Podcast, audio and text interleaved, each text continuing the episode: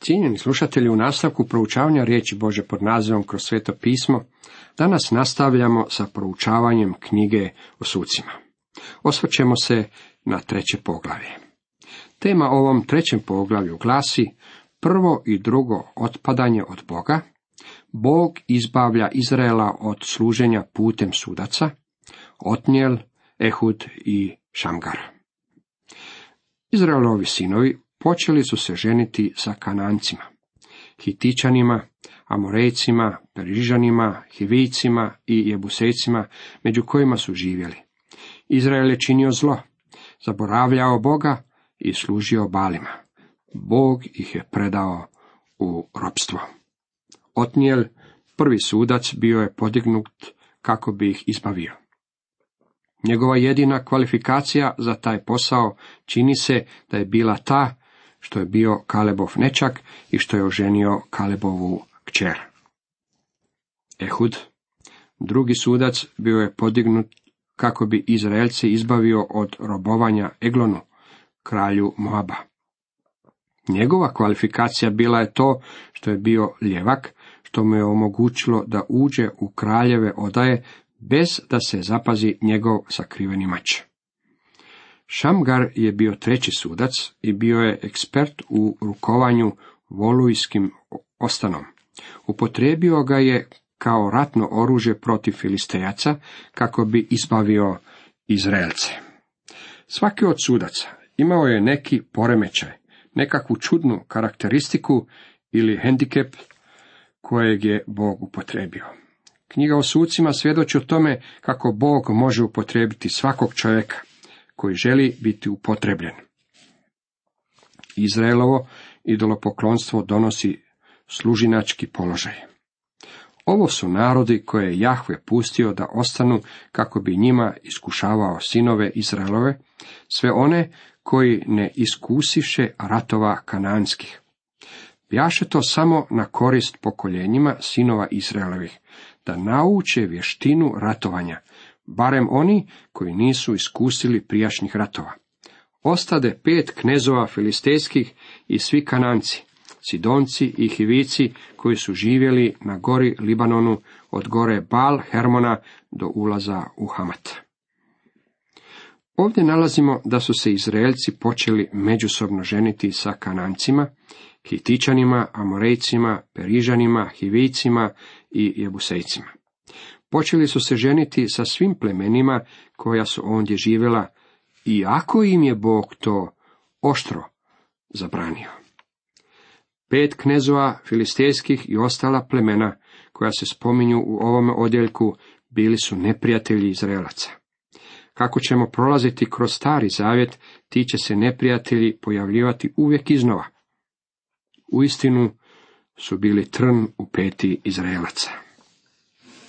Tako su Izraelci prebivali usred Kananaca, Hetita, Amorejaca, Perižana, Hivijaca i Jebusejaca.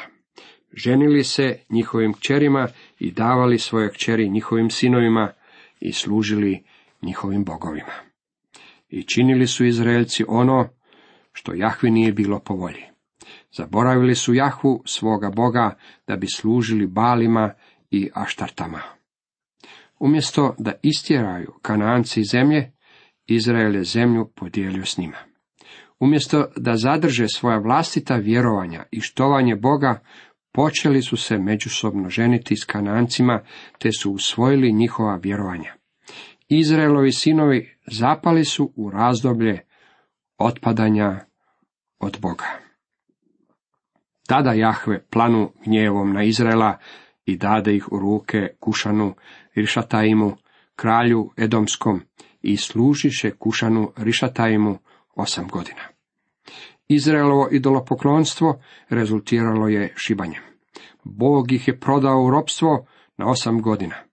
Bili su tlačeni do te mjere da su počeli vapiti Bogu da im pomogne. Otnijel prvi sudac. U devetom redku trećeg poglavlja čitamo. Tad Izraelci zavapiše Jahvi.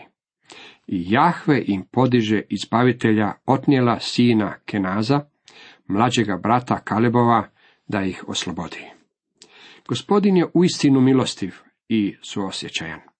Kada su Izraelovi sinovi zavapili k njemu za izbavljenje, podigao im je otnjela da postane prvi sudac. Duh Jahvin siđe nanj i on posta sucem Izraelu. I povede Izraela u boj. Jahve mu predao ruke Kušana Rišatajima, kralja Edomskog, i on pobjedi Kušana Rišatajima. Zemlja je otad bila u miru četrdeset godina. Poslije smrti Otnijela sina Kenazova. Otnijel je bio prvi i jedan od boljih sudaca. Protiv njega nitko još nije uputio nikakvu značajniju i ozbiljniju kritiku. Izbavio je svoj narod od tlačenja kušana rišatajima. Jedina stvar je u tome što on to nije bio kadar učiniti sam. Nije postao vođa u Izraelu zbog svojih izuzetnih sposobnosti, već zbog toga što je bio Kalebov nečak, jer je oženio Kalebovog čera. Boga je svejedno upotrebio. Zapanjujuće je kakve sve vrste ljudi Bog može upotrebiti. Možda je to i razlog zbog kojeg može upotrebiti vas i mene. Ova bi nas knjiga neprijeporno trebala ohrabriti, dragi moji prijatelji, cijenjeni slušatelji. Svi suci bili su mali ljudi. Niti jedan od njih nije bio velik. Ove ljude Bog upotrebio zato, jer su bili, moram to reći, čudnog karaktera. Sama njihova čudnost bila je uzrok zbog kojeg ih je Bog upotrebio. Otnijelova biografija bila je da je bio sin Kenaza, Kalebovog brata. Duh Boži sišao je na njega i on je izbavio Izrael od tlačitelja. Umro je, u svega nekoliko stihova nalazimo život i smrt ovoga čovjeka. Sve mu je išlo od ruke. Međutim, uz njegov život nije bilo povezano ništa glamurozno ili spektakularno. Većina biografija izgledaju poput njegove. Prije nekoliko godina susreo sam čovjeka koji je napisao nekoliko odličnih biografija istaknutijih ljudi u prošlosti kršćanstva. Trenutno je bio radio na biografiji jednog trenutnog kršćanskog vođe, pa sam ga zato pitao kako napreduje posao. Rekao mi je da ima problema s time što mu se prva stranica knjige češe o zadnju stranicu. Osim rođenja i smrti toga čovjeka, o njemu se moglo reći jako malo.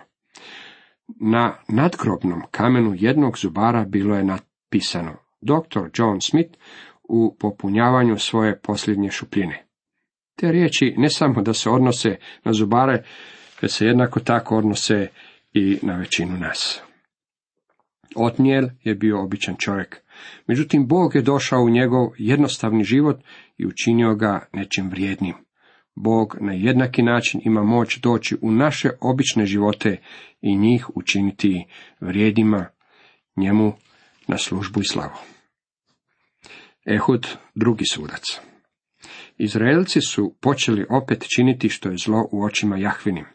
Zato Jahve dade Eglonu, kralju Moapskom, moć nad Izraelom, jer su činili što je zlo pred Jahvom.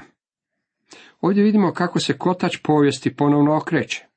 Izraelci su neko vrijeme služili Bogu, a zatim su mu okrenuli leđa i činili što je zlo u njegovim očima.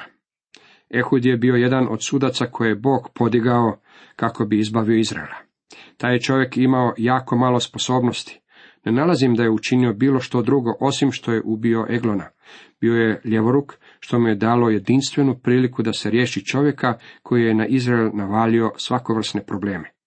Ehud je bio instrument kojeg je Bog upotrebio. Njegov čin ubijanja Eglona ispunio je cilj. Bog mnogo puta koristio ovakvu metodu da bi odrezao tumor grijeha, kako bi za uzvrat spasio tijelo naroda. Zbog onoga što je Ehud učinio, bilo je spašeno doslovno na tisuće života. Mnogi ljudi reći će, naša civilizacija ne bi dopustila takvu što. Nitko to ne može reći iskreno, jer smo uspjeli baciti atomsku bombu koja je ubila na tisuće muškaraca, žena i djece. Rat je strašna stvar. Zadivljujuća činjenica je da je jedina prednost koju je Ehud imao bila ta što je bio ljevoruk. Dragi moji prijatelji, ne moramo imati nekakve neobičajene sposobnosti kako bismo mogli biti upotrebljeni od Boga. Sjećate se Vilijama Kareja bio je ponizni postolar. Dvik Modi imao je jako malo formalnog obrazovanja. Jedan prijatelj dao mi je snimku glasa Dviga Modija snimljenu sa ploče. Nisam niti znao kako je imao predivan glas. Takav glas nikada ne bih povezao sa slikom koju sam vidio. Jako nije imao veliku naobrazbu, zvučao je kao da ju je imao. Također se sjećam i Kambela Morgana kada je propovjedao prvu propovjed u stanovitoj crkvi. Propovjednički odbor tada ga je odbio. Rekli su mu da misle kako on nikada neće postati propovjednik. Ja ne bih volio da moram biti odgovoran za takvu prosudbu, jer je dr. Morgan postao jedan od istinski velikih tumača Biblije svoga vremena. Sva trojica, Karaj, Modi i Morgan, jako su se činili kao da ne obećaju mnogo, bili su moćno upotrebljena od Boga. Također bilo je i mnogo drugih poniznih ljudi koje je Bog upotrebio na drugim područjima. Penej bio je sin propovjednika. Kada mu je otac umro, majka ostala bez sredstava za život, jer crkva ono vrijeme nije davala mirovinu pastorovoj udovici. On i njegova majka morali su prati tuđe rublje kako bi preživjeli.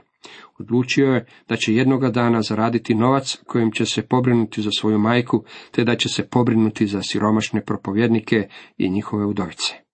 Na Floridi postoji mjesto imenovano po Peneju, na kojem mogu živjeti samo umirovljeni propovjednici i njihove udovice. Boga je upotrebio na takav način. Postoji još jedan čovjek, inače rančar, s kojim sam običavao odlaziti u lov. Rekao mi je da je kao mladić došao u posjed zemlje koja je bila tako loša da je nitko nije želio. Vrijeme je bilo tako loše da je obitelj morao preseliti u grad, a on bi noćima spavao na svome prekrivaču za sedlo pokrivajući se dekom, dok je oko njega bila iskopan jarak kako bi voda imala kamo oticati. Rekao mi je, ljudi misle da sam imao sreće što sam ondje našao naftu, ali sam molio tako mi Bog omogući da zadržim to zemljište i zaradim novac na njemu, upotrebit ću ga za njega. Bog je učinio upravo to. Čovjek je utemeljio fond koji je podržavao mnoge misionare u Južnoj Americi. 13. redak ovog trećeg poglavlja dalje kaže. Eglon se ujedini sa sinovima Amonovim i Amelekovim pođe na Izraela, potuče ga i osvoji Palmov grad. Kada su Izraelci počeli živjeti protivno Bože volji, on bi ih predavao u ropstvo. Što se događalo zatim? Izraelci su služili Moabskom kralju Eglonu 18 godina.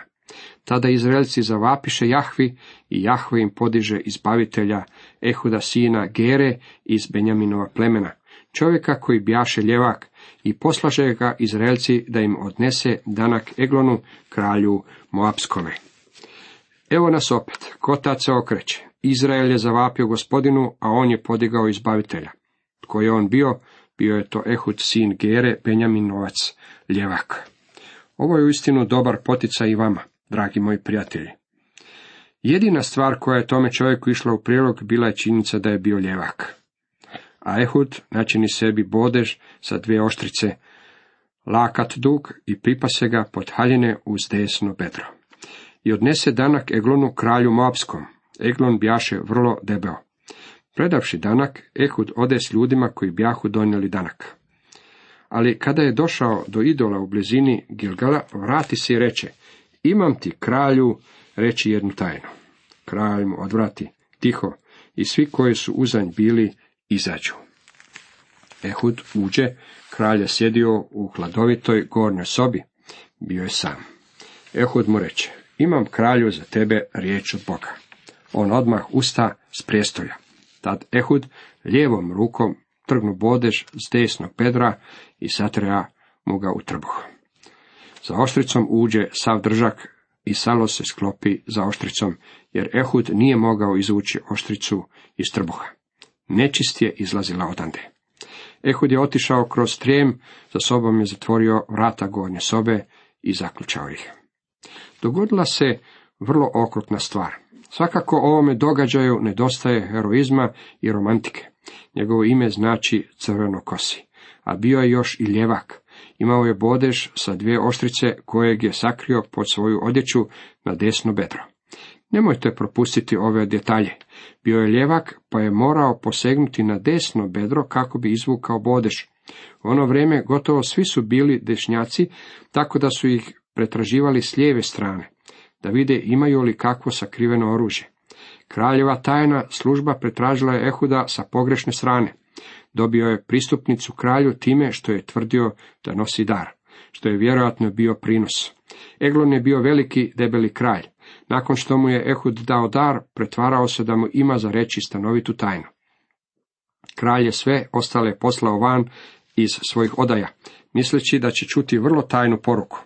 Umjesto toga trebala se dogoditi krvava stvar. U prikladnom trenutku Ehud je izvadio bodež i zabio ga u kralja. Zaklao ga je kao što se kolje svinja. Bodež je bio obuhvaćen kraljevim salom. Ehud je nakon toga zaključao vrata i otišao. Ehudov čin nije bio kukavički. Trebalo je mnogo hrabrosti da se učini ono što je on učinio. Kada je on otišao, vrate se sluge da pogledaju kako vrata gornje sobe bjahu zaključana, rekoše, bit će da je otišao na stranu u klijet do hladovite sobe. Čekali su ga dugo u nedoumici, jer on nije otvarao vrata gornje sobe. Na posljedku uzeše ključ i otvoriše. Gospodar im ležao na tlu mrtav. Suge Eglona, Moabskog kralja, čekali su u blizini kraljevih odaja. Vidjeli su da su vrata zaključana, pa su pomislili da kralj spava. Nisu ga željeli uznemiravati. Svo su vrijeme mislili da će se probuditi. Čekali su tako dugo da im je već bilo neugodno. Što se dogodilo? Konačno su ključem otvorili vrata i pronašli su Eglona mrtvog. Dok su oni čekali, Ehud je pobjegao, prošao već idole i sklonio se u Seiru. Svo vrijeme dok su sluge čekale kralja da se probudi, Ehud je imao dovoljno vremena pobjeći. Napustio je Moabsku zemlju i otišao je na drugo mjesto u Seiru, gdje ga nisu mogli pronaći. Čim dođe u zemlju Izraelovu, da svira u rog na Efraimovu gori i siđuše Izraelci s njim skore, a on im stajaše na čelu. I reče im, pođite za mnom, Jahve vam je u ruke predao Moabce, vaše neprijatelje.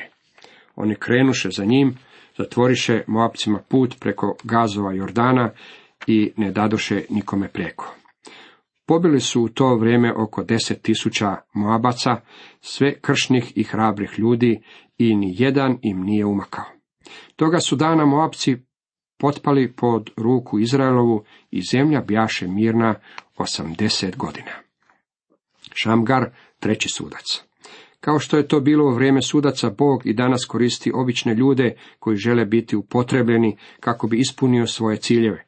Bog vas može upotrebiti ako želite biti upotrebljeni, dragi moji prijatelji. Došli smo i do trećeg suca Šamgara. Posle njega bjaše Šamgar, sin Anatov, on je pobio šest stotina filistejaca ostanom volujskim. Tako je i on spasio Izrela. U ovome slučaju nije veličanstven čovjek, već metoda koja je upotrebljena. On je upotrebio volujski ostan, što je vrlo okrutan instrument. Izraelci nisu imali željeznog oružja, tako da je ovaj čovjek upotrebio ono što je imao. Slušam ljude kako danas govore. Mi moramo imati najbolje i najsuvremenije metode. Dobro je imati suvremene metode, međutim što je s porukom? Predivno je imati zrakoplove koji prebacuju misionare, međutim kada misionar stigne na svoje područje, iznosi li on tamošnjim ljudima Božju riječ? To je ono što mene interesira. Televizija je dobra stvar, međutim zapazite koliko se ona u današnje vrijeme prostituira. Nije važna metoda, već poruka koja se propovjeda. Volojski ostan može biti posvećen Bogu, ako se ga stavi u prave ruke. Sjetimo se da je Bog upotrebio Mojsijev štap, upotrebio je kamen iz Davidove pračke. Sve što je Tabita imala, bila je igla i konac. Također postojao je jedan dječak koji je imao pet kruhova i dvije ribe. Sve ovo bilo je predano Bogu. Što god imate, dragi moji prijatelji, ako to stavite u Bože ruke, on će to upotrijebiti. Pomislite na trojicu sudaca spomenutih u ovome poglavlju. Bili su to tri obična malena čovjeka, plus Bog. Cijenjeni slušatelji, toliko za danas.